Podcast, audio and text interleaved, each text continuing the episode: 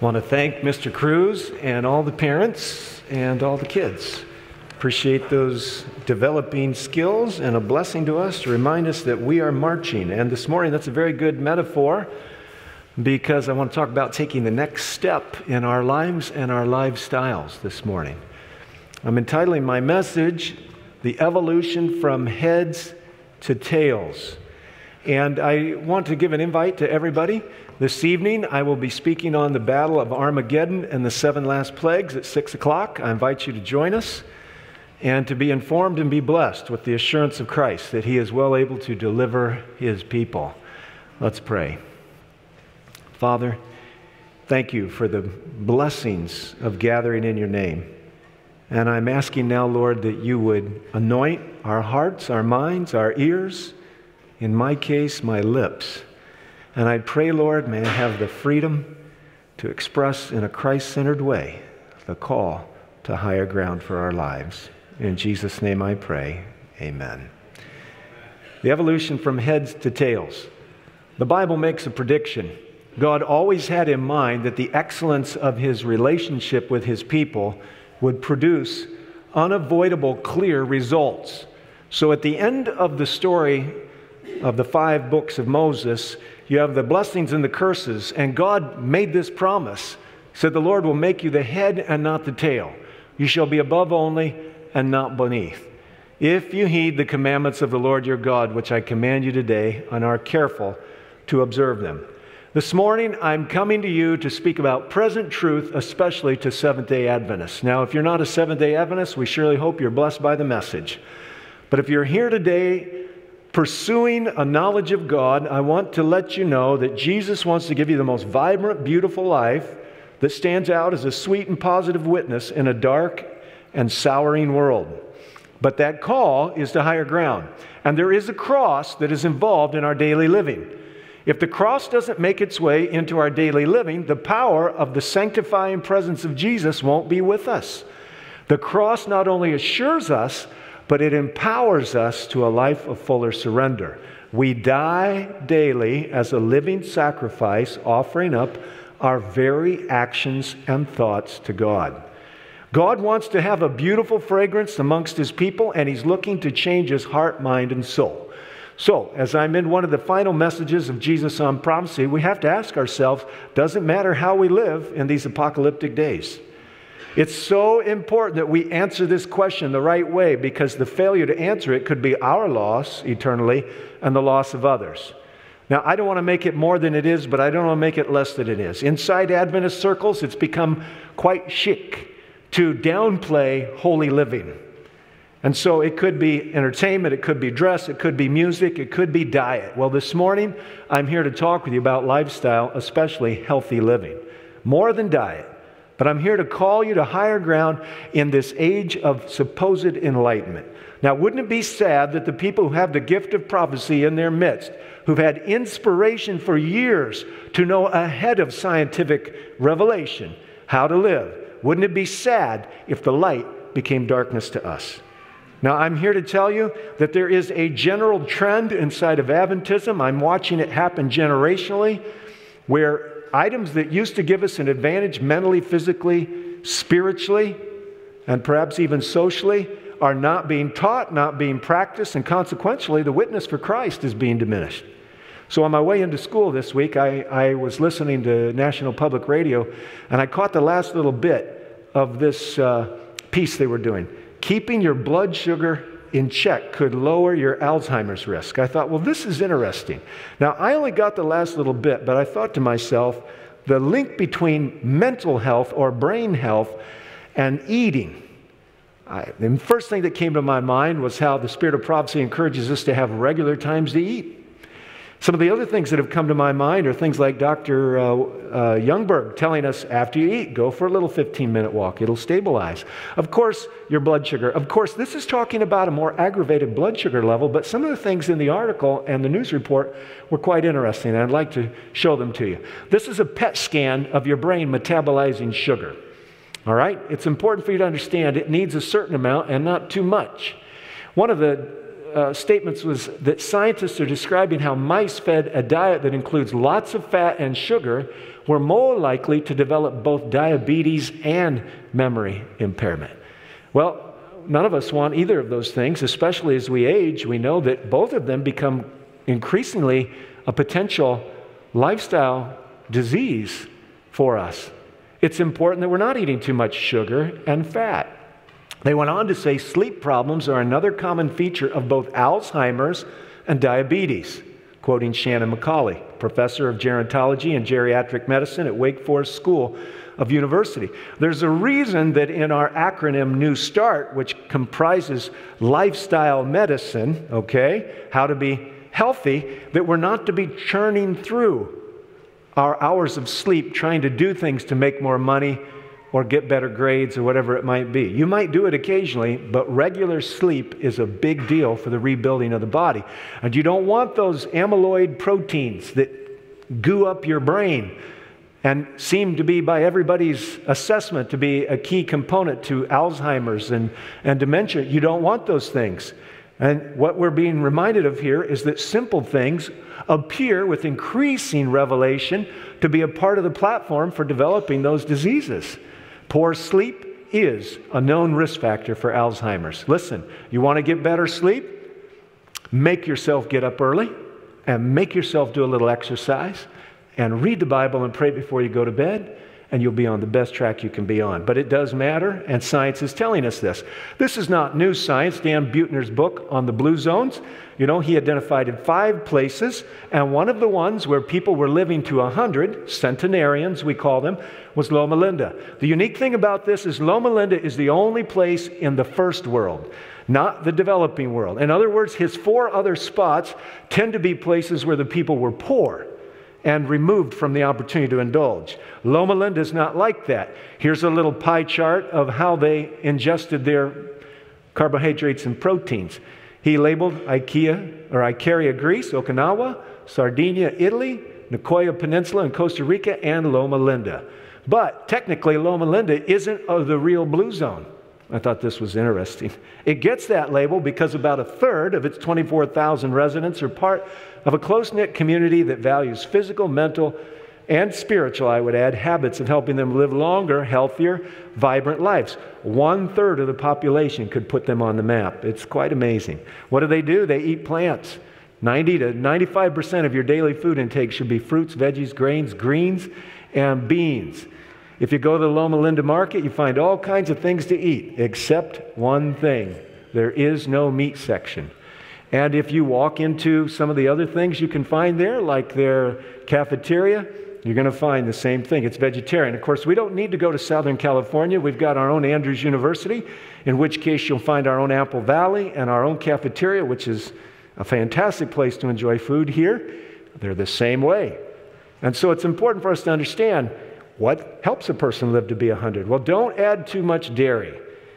Vegan diets, can be very good for you. As a matter of fact, several of you are vegan. It's how my wife and I try to live, but occasionally it doesn't work out that way. But at home, this is our goal. Because veganism, while it's not to be a religion, is to benefit you. And Spirit of Prophecy does tell us as we come to the end of time that even the animals that were once considered safe to eat will not be safe. Listen, it wasn't that long ago that you could pick up a Newsweek periodical and you could read about them feeding. Uh, cow manure to the chickens or chicken manure to the cows. All right? Does either one of those sound like the way you want to be getting your food secondhand? I want you to think about these things. Dairy, listen, everybody needs to know, full disclosure, I grew up not an Adventist. I ate as many hamburgers as anybody else that lived to be 14 before they became a vegetarian. I did the dishes. We did not have a dishwasher. I'm going to tell you something. You, you test it out.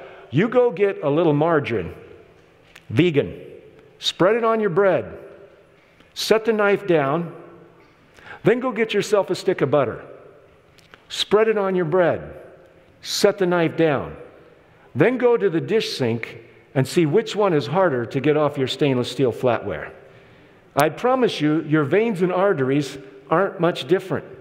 And the problem with circulatory disease is that by the time you've had it, your habits are well established, and changing your palate, what you like to eat, is much harder. Yes, today I'm going to talk about two things. I'm going to talk about the Adventist indulgences, and I'm going to talk about the indulgences of the world that are destroying us. If you are not, if you are in the habit of making fun of veganism, well, they kind of deserve it sometimes, don't we? Yeah. My wife told me of an encounter. Now, not everybody deserves it, but just this week, I didn't plan this into the sermon. It was told to me two nights ago. Someone my wife knows was being introduced to somebody, and I kid you not. When they put out their hand to introduce themselves, they said, I'm a vegan. Now, mind you, I try to live this way. If I come to your house and we're having cheese, I'm going to eat it. But instead of saying, I'm Cheryl or I'm Susie, no kidding, she said, I'm a vegan.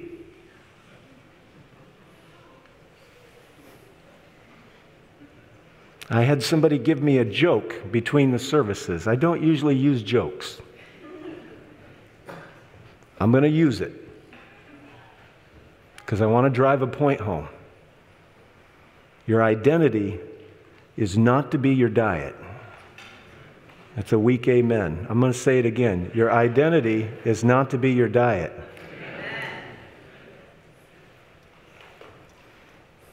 So, three different people go into a bar. One's an atheist,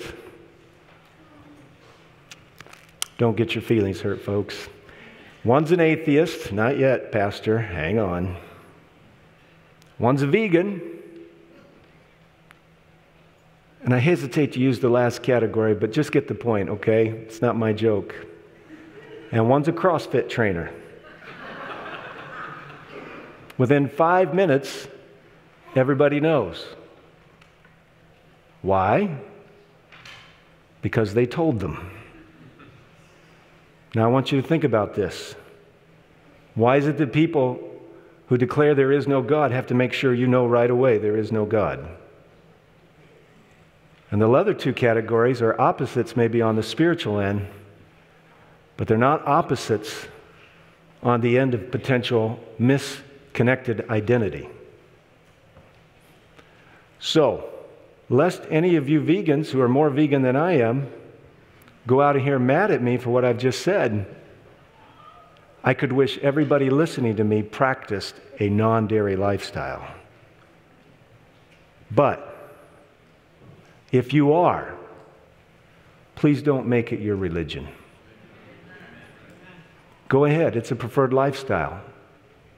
But do not make it your religion. Because I had a text. Listen, the first service generated a lot of feedback.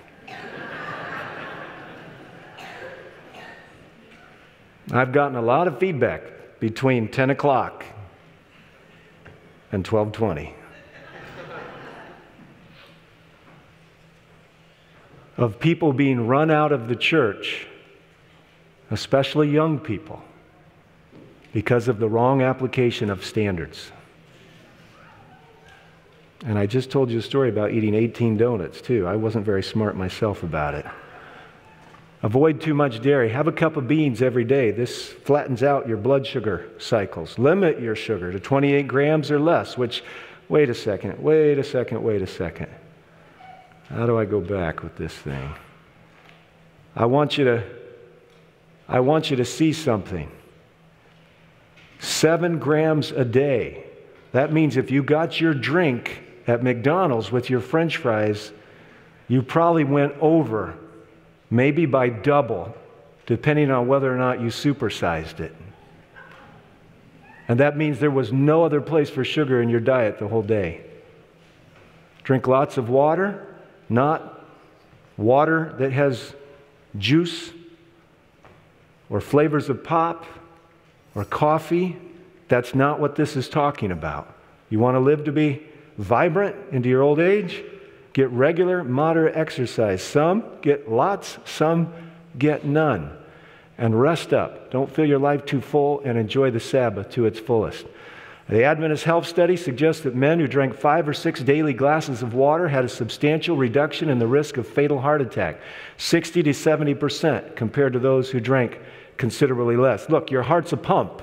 It can either pump sludge or it can pump water that's colored red and carries all kinds of things in it that your little bitty cells need. It's absolutely important that you understand it is a pump. And if you don't drink water, you're forcing it to push syrup through your veins as opposed to pushing water like comes out of your garden hose. Drink your water. And that way you won't find yourself in difficult ways in unnecessary spots clutching your chest. A study of church members found that vegetarians were 22% less likely than meat eaters to be diagnosed with colon or rectal cancer. What's wrong with all that meat? Some of you don't understand because you see the fibers in, you, in the meat, you think there's dietary fiber in there. It's not the same. That fiber is only a figment of muscular imagination. You look at it and there's fibers in the meat, but that is not the same as what we call dietary fiber, which is a non digestible substance which forces the food through your intestinal tract and keeps it from sitting there. When you eat that meat, it sits in your colon much longer than a vegetarian diet. And that's why cancer can develop. There's a festering and an irritation. So you need to understand the physiology of it at least. I want you to notice in this slide, especially who the article, where the article was recorded, the Los Angeles Times. I have blacked out what comes after the colon, whited out. There's a colon right here. Why Loma Linda residents live longer than the rest of us. I'm going to show you why at the end of the sermon. But I want you to notice that godly living in regards to the mechanism, this amazing designed device, is absolutely imperative. Now, we all know that chance is a part of health. My wife grew up so much healthier than I did. I don't think she's ever intentionally had a piece of flesh between her ivories. But at 18, she had cancer. It wasn't because there was not an attempt to live by health. But the exception to the rule is not to keep us from the obvious, which is that choices do make a difference. So this morning, I want to talk about those choices and make sure you understand what God hopes for. He wants us to prosper and be in be healthy in all things, just as our soul prospers. God understood that they were all connected. Spirit, body, mind, it all goes together. The Bible teaches this unity. God wants to save us completely, physically, mentally, emotionally, and spiritually. Listen, I've walked into hospital rooms where people are dying. They're dying because they've clogged up their own arteries. Yes, some of it was genetic. Their parents had the same problem. And some of it was aided and abetted by the fact that nobody was going to keep them from getting their Big Mac. And you say, oh, Pastor, don't, listen, I walked into a woman's room once. Now, let's go back to the vegan thing at the risk of offending the vegans. Hi, I'm a vegan. Now imagine me as a young man in my 20s walking into a hospital in Indianapolis. This tells you how long ago it's been. I was an intern at the Glendale Church in Indianapolis. So I'm in my mid 20s. I'm walking in to see this older woman. The first thing out of her mouth is not, hey, I'm a vegan. It's, I'm not here because I eat meat. I want to tell you, I'm not God. I'm not the Holy Spirit. You don't have to confess to me. But I want to tell you if the first thing you say when I walk into your room is, I'm not here with all this heart trouble because I'm a meat eater, I'm going to leave that for you and God to wrestle out. But I do know this as far as it's in my power, I don't plan to be laying there needing somebody to take a vein from here and put it here. There are choices. Science bears it out. Inspiration told us. The Bible tells us we're living at the end of time and we are to give God glory. I want to talk about how. I want to talk about your choices. You were bought with a price. Therefore, glorify God in your what, friends? Body. Now, it'd be one thing if you didn't know better. It's another thing if you know and you don't do. This morning, beyond a shadow of a doubt, what I want everybody to understand is that God has prompted me to prompt you to take the next step. I don't know what it is. It's not for me to tell you what it is. I'm not ever going to get between you and God. God knows your heart, He knows your history, He knows your DNA. But I do know this I've run into a lot of Seventh day Adventists who, as soon as the preacher gets a little too close to where the Holy Spirit's been speaking silently, and the preacher has got a little megaphone called his own human voice or her own human voice, I want to tell you, I've seen people come out and be pretty mean and nasty. It's kind of the pitfalls of pastoring. You're not the source, hopefully, of the message, but sometimes you're labeled as the troublemaker, like Elijah was before Ahab. We've been bought with a price, and we are to glorify God in our body. How you glorify God in your body is a function of your understanding of both natural law, healthful living, and what God's saying is the next step for you. If you say, No way, I'm not taking the next step, if you say, God's not talking to me, preacher, leave me alone, that's up for you and God to work out. You'll meet those kind of things in the judgment. But if God says to you, It's time to move, and the preacher was just a prompt, then don't get the preacher in the mix of the trouble between you and God. Glorify God in your body and in your spirit, which are God's. Whether you eat or drink, whatever you do, do it all to the glory of God. While Paul is the preeminent theologian of Romans to tell us that we are saved by faith, he's also the largest contributor to the New Testament and most of the book of 1 Corinthians and many of his other epistles about how to change how you're living. And it's not grace theology in Romans and work theologies in, in 1 Corinthians or Ephesians or whatever it is. It's righteousness by faith that accepts I'm safe and secure in a relationship with God and a love for God for what He's given me that prompts me, empowers me to fight the battle with self and win. This is how it works glorifying God. There are some habits and some lifestyle practices which completely, unequivocally destroy your body. Do you know that Seventh day Adventists started doing five day plans in 1959? And do you know that the Surgeon General did not come out and tell the world that smoking was bad for you until 1964? I want to tell you by merit of inspiration, we knew these things would kill you. And how many thousands of people, we used to have thousands attending our first Breathe Free seminars. Actually, back then it was the five day plan to stop smoking. Every cigarette takes, some say, up to almost 15 minutes off your life. I don't know about you, but I don't need a pack a day to take away a few hours out of my life. I grew up in a home where there was smoking. It's the single biggest cause of cancer in the world. It tightens down your vascular system. And when the, the nicotine, and by the way, I didn't say anything about caffeine in the first service, but I'm going to talk about it before I'm done. Because almost nobody listening to me right now smokes. I know it. And so you're off the hook for this part of the sermon, most of you. Except some of you should be helping do breathe free programs. Some of you should be out in our local trailer park or in Benton Harbor or wherever it is helping people get free. I've done many of them, even though I've never smoked. I grew up around smoking. I don't have to have smoked to understand how to help somebody quit. And by the way, the method for learning to quit smoking is really the method for learning how to break every other bad habit you've got. And every time I taught it, I learned something. I mean, I actually had people come to breathe free programs where we taught them to quit cold turkey, drink lots of liquid, mainly water, we had people who used substitutes, so they put the patch on the arm. If you need the patch, use it. But I want to tell you, I remember quite distinctly standing in the Cicero Fellowship Hall when someone came in and said, I about killed myself. Oh, yeah? How'd you do it? Well, I put the patch on this arm, forgot, didn't take it off, and I put the patch on this arm too. And basically, it was transdermally feeding nicotine through both sides of their body. And I want to tell you, there's only so much of that your body can take. Yes, indeed. Nicotine causes the arteries to shrink, and it has a direct effect on what kind of risk you have. So, if you're a smoker listening to me today online or in this audience, I want to tell you something. God loves you. You can quit. You'll be happier when you do. As a baby, I smoked a lot of cigarettes before I ever appeared on the outside world. I don't know how many cigarettes I smoked from the time that I was a boy until the time I said to my mom, I'm not buying you cigarettes anymore. I have a wonderful mom. But I want to tell you something. That picture that I showed the teachers this summer up at Camp Au Sable is one of the most touching pictures. There's my mother. I'm her firstborn. She's holding me. Just imagine this. She's 22 years old. She's looking down into my face like only a mother could look into her firstborn. And over here is the ashtray, and over here is the pack of cigarettes. I'm six foot two inches tall, and I was born six pounds and something. I was a little baby.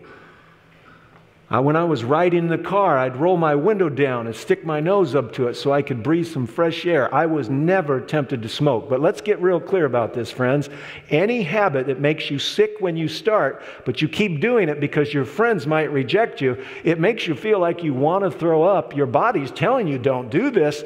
Any habit like that shouldn't be too smart to figure out I've got the wrong friends. Listen to me, young people in this community. I've been here for the burial of three young men. In 20 some years of ministry, never once did I attend a ceremony for a young person who died through substance abuse.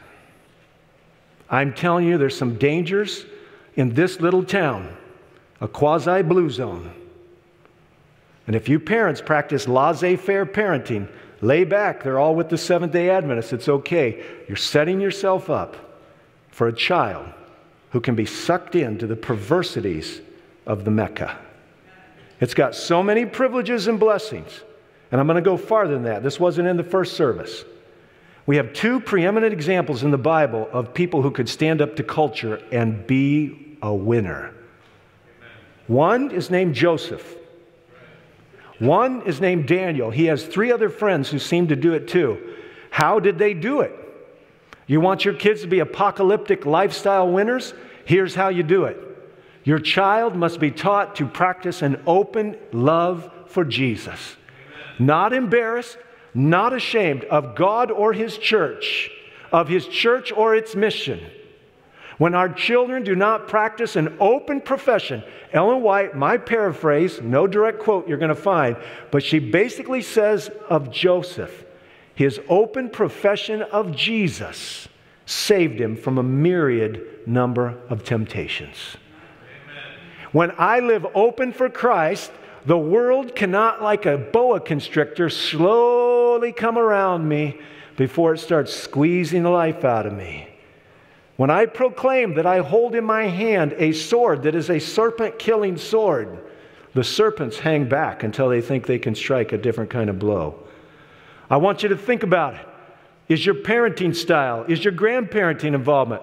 Are we unembarrassed to be distinct and different for Jesus? This is the call of the hour because the press of the world, when Paul writes in Romans chapter 12, don't be conformed to this world, don't be squeezed into its mold. You don't want to be squeezed into its mold. Listen, we're in a world where when I was a boy watching TV, everything was happy days. And now it's confusion to the max, where if you don't know if you're a boy or a girl, that's okay. We'll do surgery to change things around. And nobody should ever say anything that, that reflects anything but positive on your choice of feelings. This world is exceptionally confused.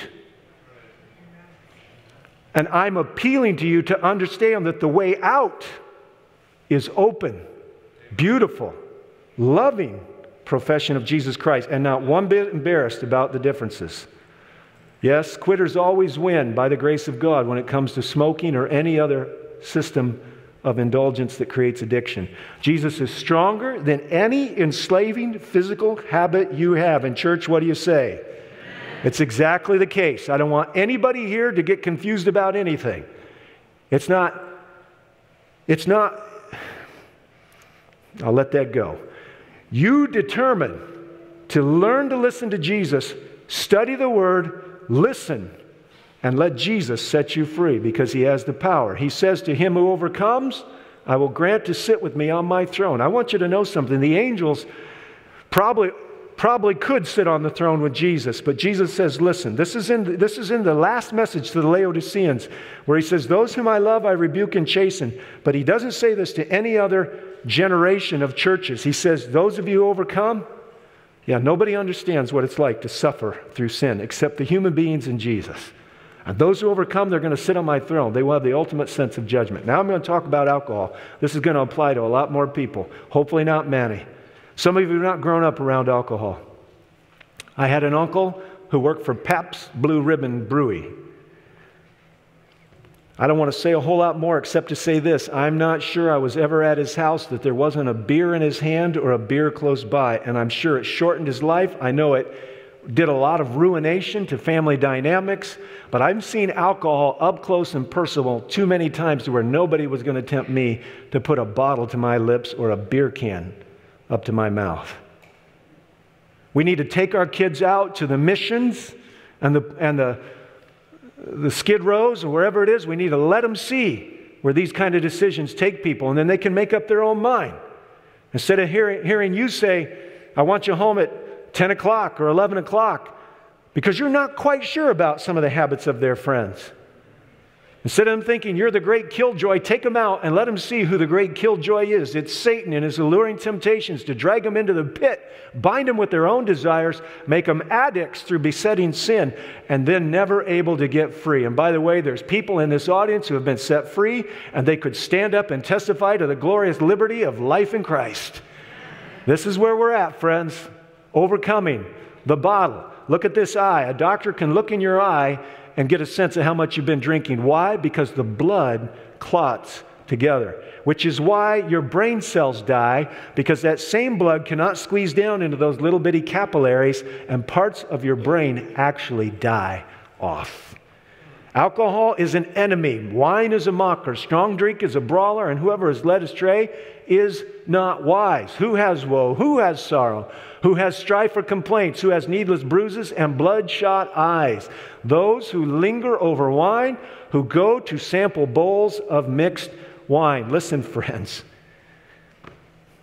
I'm not going to talk about some of my own stories today, but I'm here to tell you there are too many men who, under the influence of alcohol, quit treating their wives and their children the right way.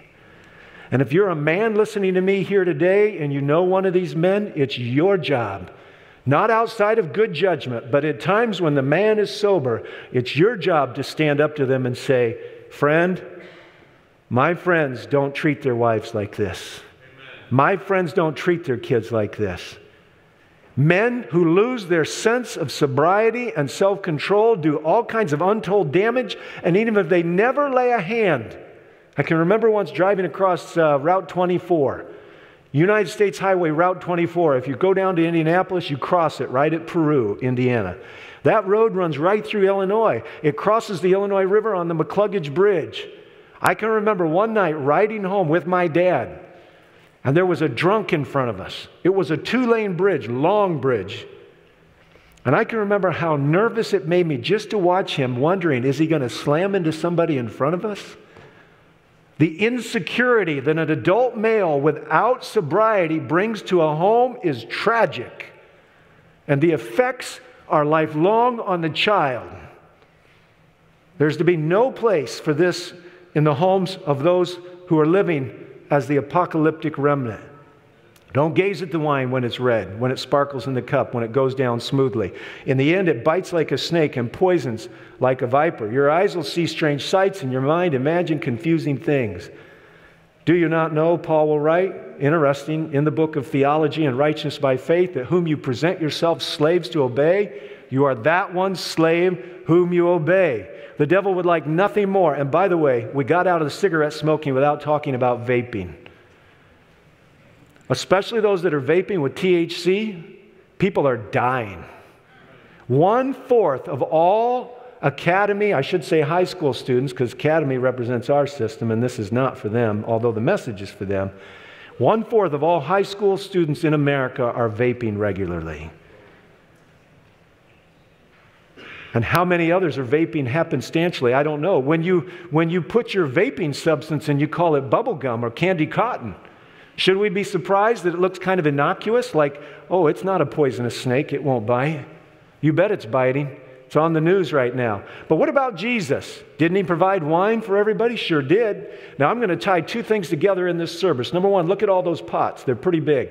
They all hold about 20 to 30 gallons. Let's read the story. There were six water pots of stone filled to the brim, is what Jesus told him to do. And what happened? It turned into wine. There's one word for wine in the New Testament, it represents both the fermented and the unfermented. Jesus was not providing something so that people could lose their sensibilities. Isaiah refers to the new wine found in the cluster and says, Do not destroy it, for a what is in it? A blessing. Jesus provided new wine, the best wine anybody's ever had and ever will have, until he provides it for us at the marriage supper of the Lamb. But that wine was not the kind that would make you insensible. It was about 180 gallons of wine, and Jesus is going to make a point. Now, this point will matter a little farther in the sermon. Those were water pots for purification. They were not water pots for drinking. Bible makes this clear. So every Jew, when he would go out into the marketplace, knew he came back tainted because he was standing in the shadows of the heathen.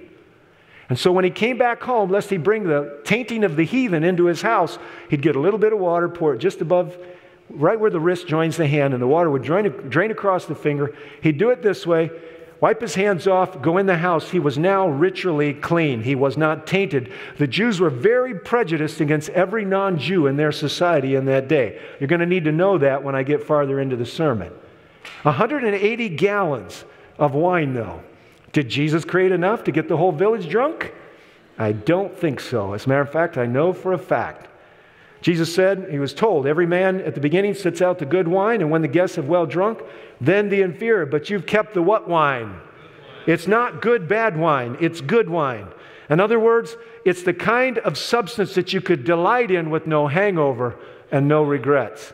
This wine was not fermented. Those of you that work in fermentation or are chemists understand that fermentation is really a form of spoilage. And that alcohol that's produced is because the food is actually in a form of rotting. This could not be the wine that Jesus was providing. It goes completely against everything that Jesus stood for and the laws that directed the prophets to write what they did. I'm going to go a little farther in pressing my case. He took the cup, this is in the upper room before he dies. He gave thanks and he gave it to them, saying, Drink from all of it, for this is you. For this is my blood of the new covenant which is shed for many for the remission of sins. Jesus will take this fruit and he will give it the elevated status of representing the purifying power of his life in the form of his blood, which dropped down on the rocks at Golgotha. This will be the symbol of the cleansing power of God. It is not a symbol of anything that's spoiled, putrefied, or corrupted. But let's go farther. Paul will say, For such a high priest was fitting for us, speaking of Jesus, who is holy, harmless, and what? Undefiled, separate from sinners, and has become higher than the heavens. You see, Jesus was the perfect sacrifice. He was not going to be providing substance that would lead to the kind of destruction that these things do. The fruit of the Spirit is love, joy, peace, long suffering, kindness, goodness, faithfulness. What two things are missing? Come on. All right. Some of you got it. Gentleness and self control. Against such there is no law. So, would Jesus provide substance that could lead to this? Look, friends, it doesn't make sense logically or theologically. What Jesus did was provide for those at that feast something that could make them joyous without making them delirious. God's promise is to give us abundant health. Now, this part of the sermon is going to be for all the Adventists. Look at the book. It's the book of beginnings. In the beginning, the, the substance to eat is represented by the picture here. Nothing that could lick your hand or look you in the eye was to die. God said, See, I've given you every herb that yields seed which is on the face of the earth, and every tree whose fruit yields seed, to you it shall be for food. The Eden diet was completely vegetarian. Not too many amens. I don't know if I should deduce anything from that or not. Some of my best friends are not vegetarians. Some of my family is not vegetarian. And I told in the first service how startled and surprised I was when once I took my kids to Wendy's. I have four kids. It was not my daughter. So it's one of the boys. We'll give them a merit, a modicum of anonymity. And I was surprised. I thought they were teasing, but they ordered chicken. I paid for it and told them, You will never find me paying for your chicken ever again. The farther you get away from the United States of America, the less vegetarian everyone is. I was once in a Central American country and I had my host tell me the Adventist health message has not made it to the Inter American Division, something like that. I'm not judging you as bad. I'm calling you to higher ground, and before I'm all done, you'll know more why. After the flood, people were given permission to eat meat. Of course, there were atmospheric changes, but there were also dietary changes. They had gone on the boat with seven clean animals of each species and two unclean. And it wasn't until after the flood that people began eating flesh food. God instructed Noah to bring the clean and unclean onto the ark. This is what he said Come into the ark, you and all your household, because I've seen that you're righteous before me in this generation. Take with you seven each of every clean animal, a male and a female, two each of the animals that are unclean, a male and his female. Now, there are two kinds of animals. One is clean and one is unclean. You say, Pastor, no sweat. I don't eat dogs. Well, go to a different part of the world and it's not the case. I was telling the kids the other day about walking through a delicatessen in China. You could pick your eel your snake, your frog, your lizard, your toad live out of the aquarium and have it cooked. Talk about fresh meat. That's as fresh as you're going to get. They even had deadly poisonous sea snakes you could eat. I'm glad they were in a glass container with a cover on them. They were very much alive. The Bible, not culture, shapes our eating habits when Jesus becomes Lord. Amen? We're going to go a little farther. You may eat every animal with a cloven hoof. That means split. Having the hoof split into two parts. So this goat is clean that chews the cud among the animals. What does chewing the cud mean? It means the animal has more than one stomach. It chews its food, puts it in a stomach, brings it back up, chews it a little bit more. It's able to take the highest order of protein and minerals and vitamins out of the grass Every animal God said you could eat is a vegetarian, every single one. There are no meat eaters on the list of human food. These cows fit the bill, but this camel does not. Nevertheless, of those that chew the cud, which the camel does, or have cloven hooves, you shall not eat such as these the camel, the hare, the rock hyrax, for they chew the cud, but they do not have cloven hooves. They are unclean to you. Now, do not be confused. In the Bible, there's a discussion of two types of cleanness. One is a ceremonial uncleanness, which made the animals unfit for sacrificial offerings in the temple. The other was a dietary uncleanness. Most of those animals are scavengers. In this case, even though they chew the cud, if they have a padded foot, but it's not cloven if it's not split. They are not for you to eat. So, this amazing creature, which would be your best friend if you needed to cross the Sahara Desert, is not to turn into food on your plate. Camel burgers are not part of God's plan, they're not fit for food. And of course, we know He's not. He's not clean on the inside or the outside. I can remember as a boy going down to the farm market south of Pekin, Illinois, and there were a bunch of pigs right next to it. And she'd always warn us kids, keep your fingers out of the fence. And you'd stare into that filth filled pen and see these animals that would eat almost anything, including the dead carcasses of their fellow, what? Kingdom, phylum, class, order, family, genus. There we go. Species. All right. Indeed, he has problems. God knew it. He's the garbage collector. The swine is unclean for you because it has but because it has cloven hoofs and it does not chew the cud, you shall not eat their flesh or touch their dead carcasses. Leave them alone. Pork is high, high, high, high in regards to the cholesterol that's there for you.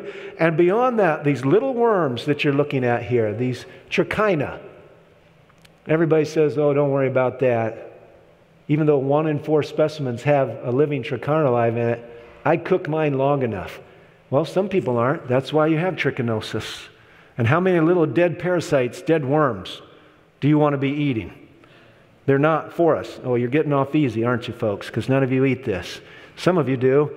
They may eat of all that are in the waters. You may eat that have fins and scales, all right? So I don't know, is that a smallmouth bass or a walleye? I'm not sure, but I know this is a catfish. And once I caught 21 of these little diminutive form of catfish called bullheads. My dad was not raised Adventist. My mother, who was raised Adventist, didn't practice Christianity. We brought them home. These things have thorns on the side of their faces. They'll stick you. And I can remember cleaning them. And I can remember them going in a Ziploc bag, and I can remember them going in a freezer, but I can never remember them appearing on my plate. That's because my mama knew it wasn't food. And it once upon a time when I wasn't around was stuck in a garbage can.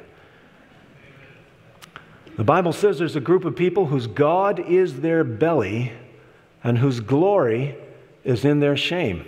So it tastes good. Setting your mind on earthly things is not how we get ready for heavenly living. Now, let's come to Peter's vision. Pastor, you got it all wrong. Peter had that dream, and in that dream, God showed us you could eat everything. Listen, I've heard people say that about after the flood. Just remember, when the Bible calls something food, it's God's definition of food. Okay?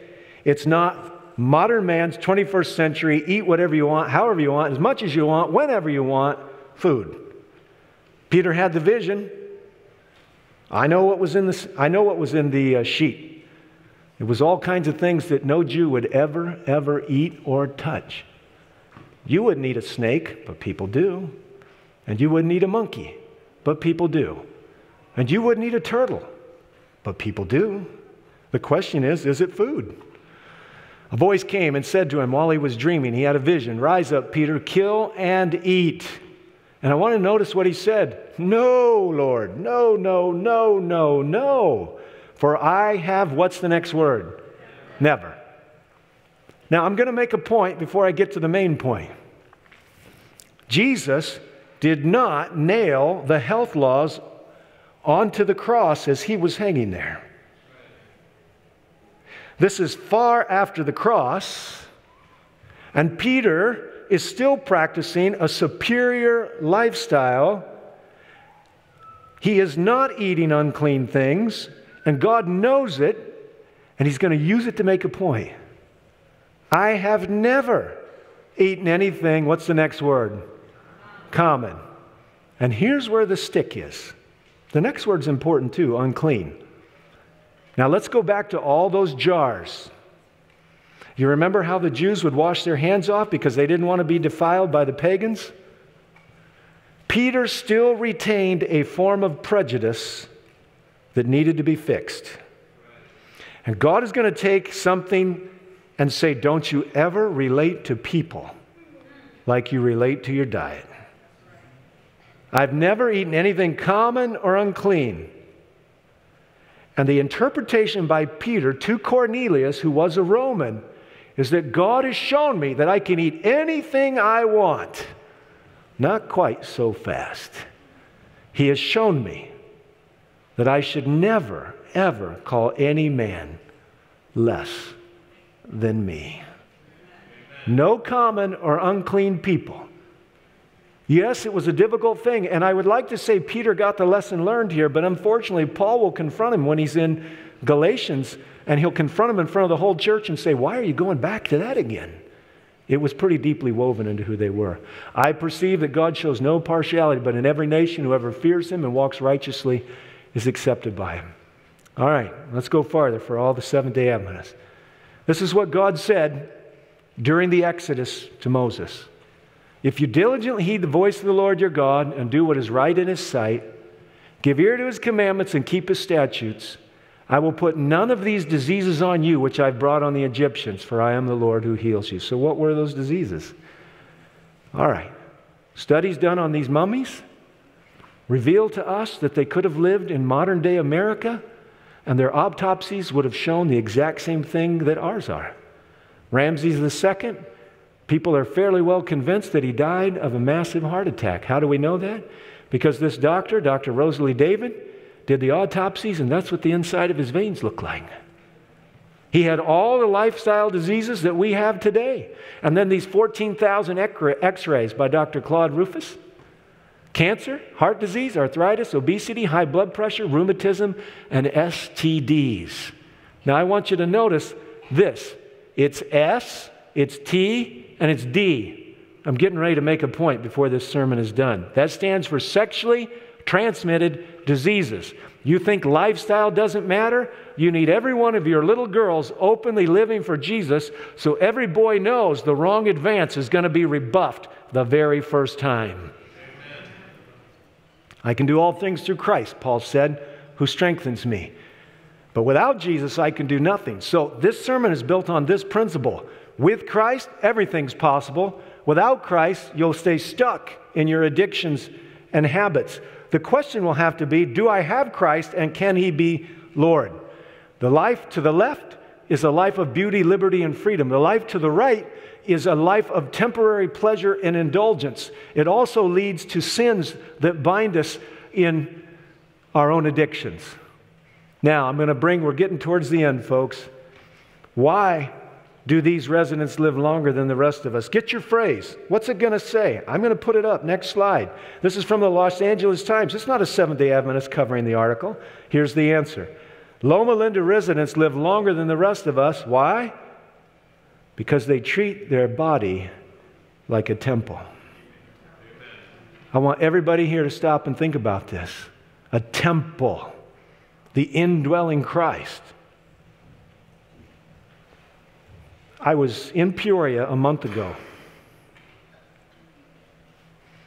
My mother was having a heart valve inserted.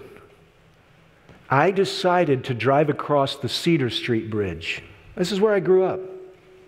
I went for a drive. After my mom's surgery went well, I went for a drive. I went and looked at the church school where I went to school and was converted. I was stunned. It was bulldozed down, it wasn't even there. I went to the old church where I was baptized. And when I went to drive across the Cedar Street Bridge, I saw this thing out of the corner of my eye, and I'm saying to myself, what does that say? half of all youth. Well, let's get a little closer. Here's what I did I had to turn around. I thought, I'm going to go back and take a picture. But when I got close, you can see the mirror on my car in the bottom left part of the corner.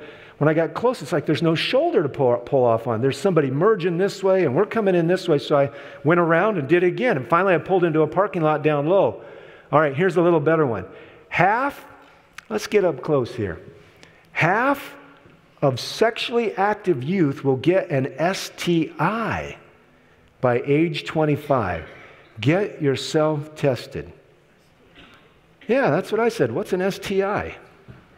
Some of you know because you're in the medical field, but it's a euphemism. Because having a socially transmitted infection is less stigmatizing than having a, social, a sexually transmitted disease. Now, you just need to know the difference between the words because some of these diseases are chronic, which means they are with you until you die. But an infection, well, take a pill, that'll go away. Now, listen. In the book of 1 Corinthians, it talks about sodomites, it talks about all kinds of things, and it says, Some of you were this. Why am I bringing this slide up?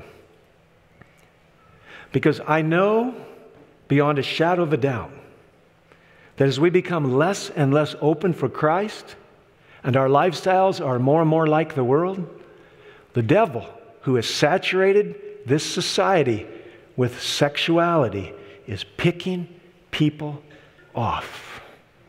And while I've spent most of this sermon talking about diet and exercise, sleep, and self control, I'm here to tell you the main thing is is that while the press of the world is on us, if we don't live openly for Jesus with how all parts of our life come together, we are being set up to be swept over the Niagara Falls of self destruction.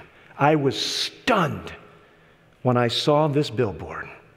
Some of you know Mike Pompeo made a speech in the last couple of weeks. He's our Secretary of State. The world inside our borders is decrying it, especially the left. You know why?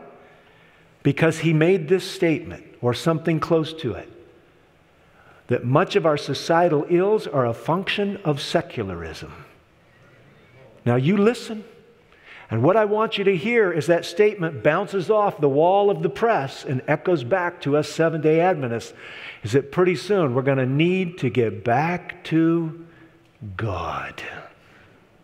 Everybody is sensing that a society that, that proclaims indulgence and exercise of liberty without a collective voice of its churches and its dads and its moms to say self control is going to implode. And people are getting ready to say, we better think about where we're going societally. Yes, I was stunned, flabbergasted. We're living in the last hour. God's glory is to be into all parts of our lives. Judgment is underway to vindicate all those that will receive mercy while it's available. But eventually, it will close. Now I'm going to this is it. I've got about 3 slides, so don't get too worried. Anybody know where this is in the world? That's the Sinai Peninsula. So you're looking at the Mediterranean Sea up through here or maybe down here, I'm not sure. The Suez Canal is in this body of water. The Israelites crossed over into, this penins- into the peninsula, came down, and somewhere down here in this mountain range is Mount Sinai. Now, there's at least two things that are becoming more prevalent in Adventism. I didn't say it in the first service, but I'm going to say it in this one. I've helped lots of people quit smoking. Lots. I don't know that I've helped too many people kick a caffeine addiction, but I've had different ones of them come to me and tell me how terribly hard it was. Just by me putting these few sentences in this sermon, I'm laying myself out as the ultimate nitpicker of your lifestyle, but I don't care. I grew up around coffee.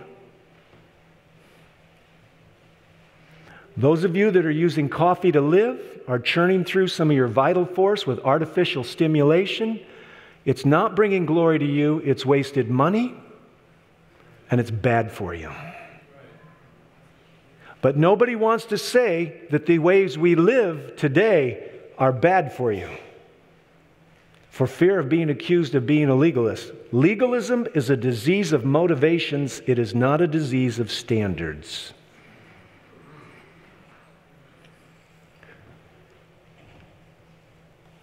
The last thing I'm going to say to my Seventh day Adventist brothers and friends is this Daniel is a lifestyle illustration in story form of God's provision in the end and how God's people live. Daniel was a vegetarian. Look at the quote in your bulletin. Not now, just look at it when you get a chance. But in effect, what it says is all those that are preparing to see Jesus are going to let go of flesh food. Now, when they left Egypt, they left with appetites. And along the way, God picked their food for them. The story of coming out of literal Egypt is a symbol of us getting out of this world, spiritual Egypt. What did he choose to feed them? They were a two million size group of complaining vegetarians.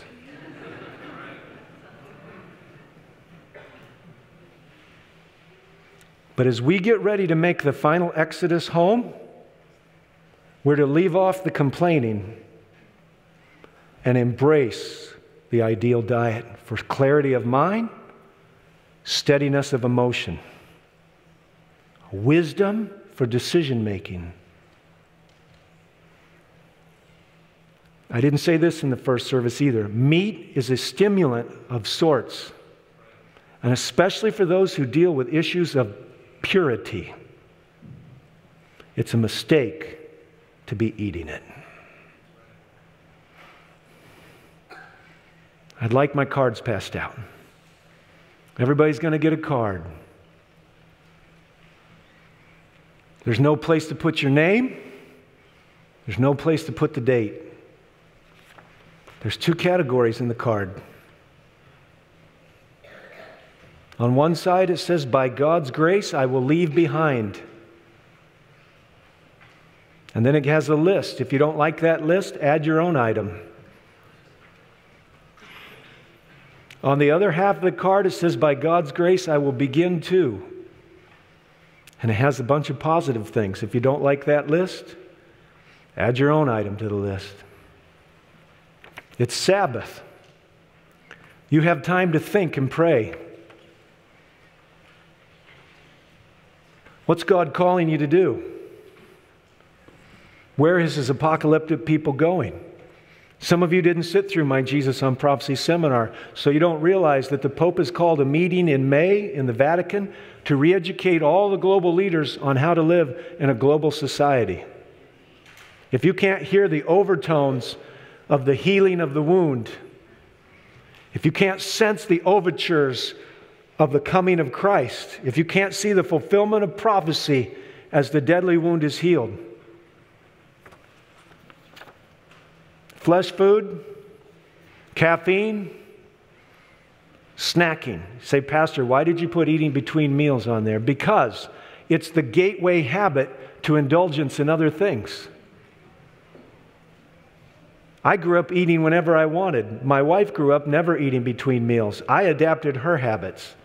When I was 14 years old, I convinced my whole family to become vegetarians. It was weird in the 1970s to be a vegetarian, unless you lived in California. My neighbors thought I was weird. My dad and mom went along with it. I ate as many hamburgers as anybody else in their first 12 years. I loved Hamburger Helper. I ate turkey. I ate fish. I ate chicken. I ate steak. I did a time or two have a pork chop. Tastes good, but it's not food.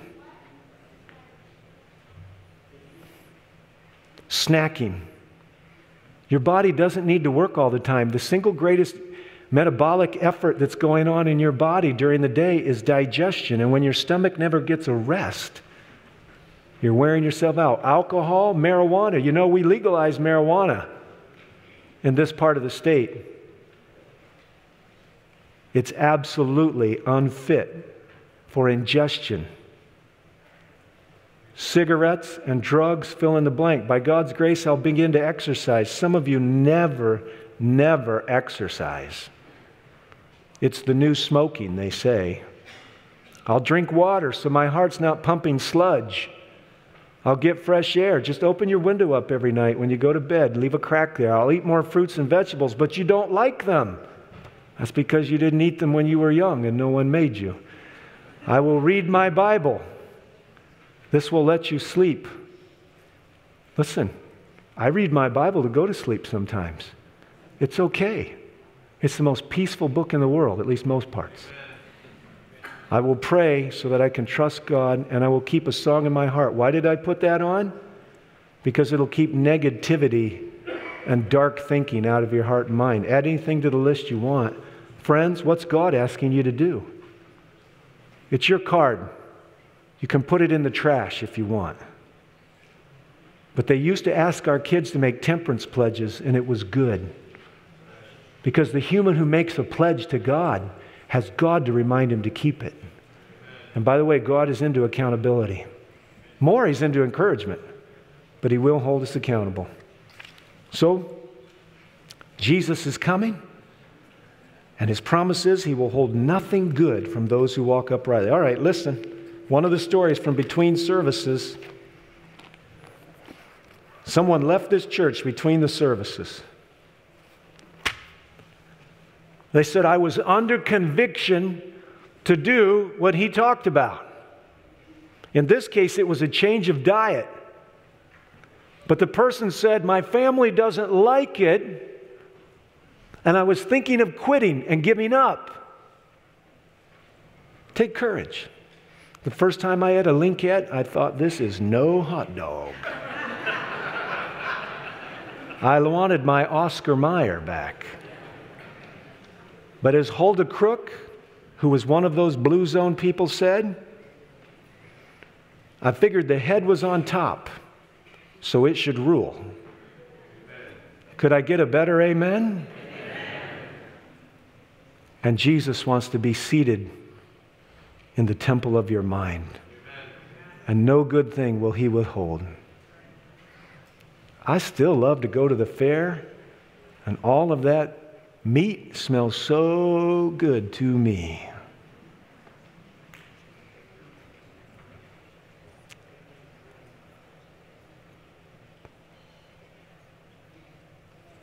Let's pray. Lord, some cigarette smokers never get past the point of loving how the smoke smells, but they still quit. Our kids need to be trained how to live healthy and holy for Jesus. Bless the parents to do it. Most of us, Lord, go up and down in regards to healthy living. But it's time to remember that it's good theological prompts that bring us to this place. Some of us have never even cracked open the book, Counsels on Diets and Foods. We're waiting for the latest scientific statement before we change. And some of us don't want to change no matter what we hear. I know you're the shepherd. I'm just the prompt. But I prayed before I came out here. And we prayed that this would be a divine worship hour. So I'm asking, Lord, may the divineness of this day only deepen as people think and pray about what you were saying to them today and what the next step is. May we not wait until January 1 to make all of our decisions. May we start talking and praying and dialoguing as families. And may we live open for Jesus without bragging about it. And may we be the sweetest, most beautiful people there are, with the greatest physical, mental, spiritual, and social freedom and strength. In Jesus' name I pray. Amen.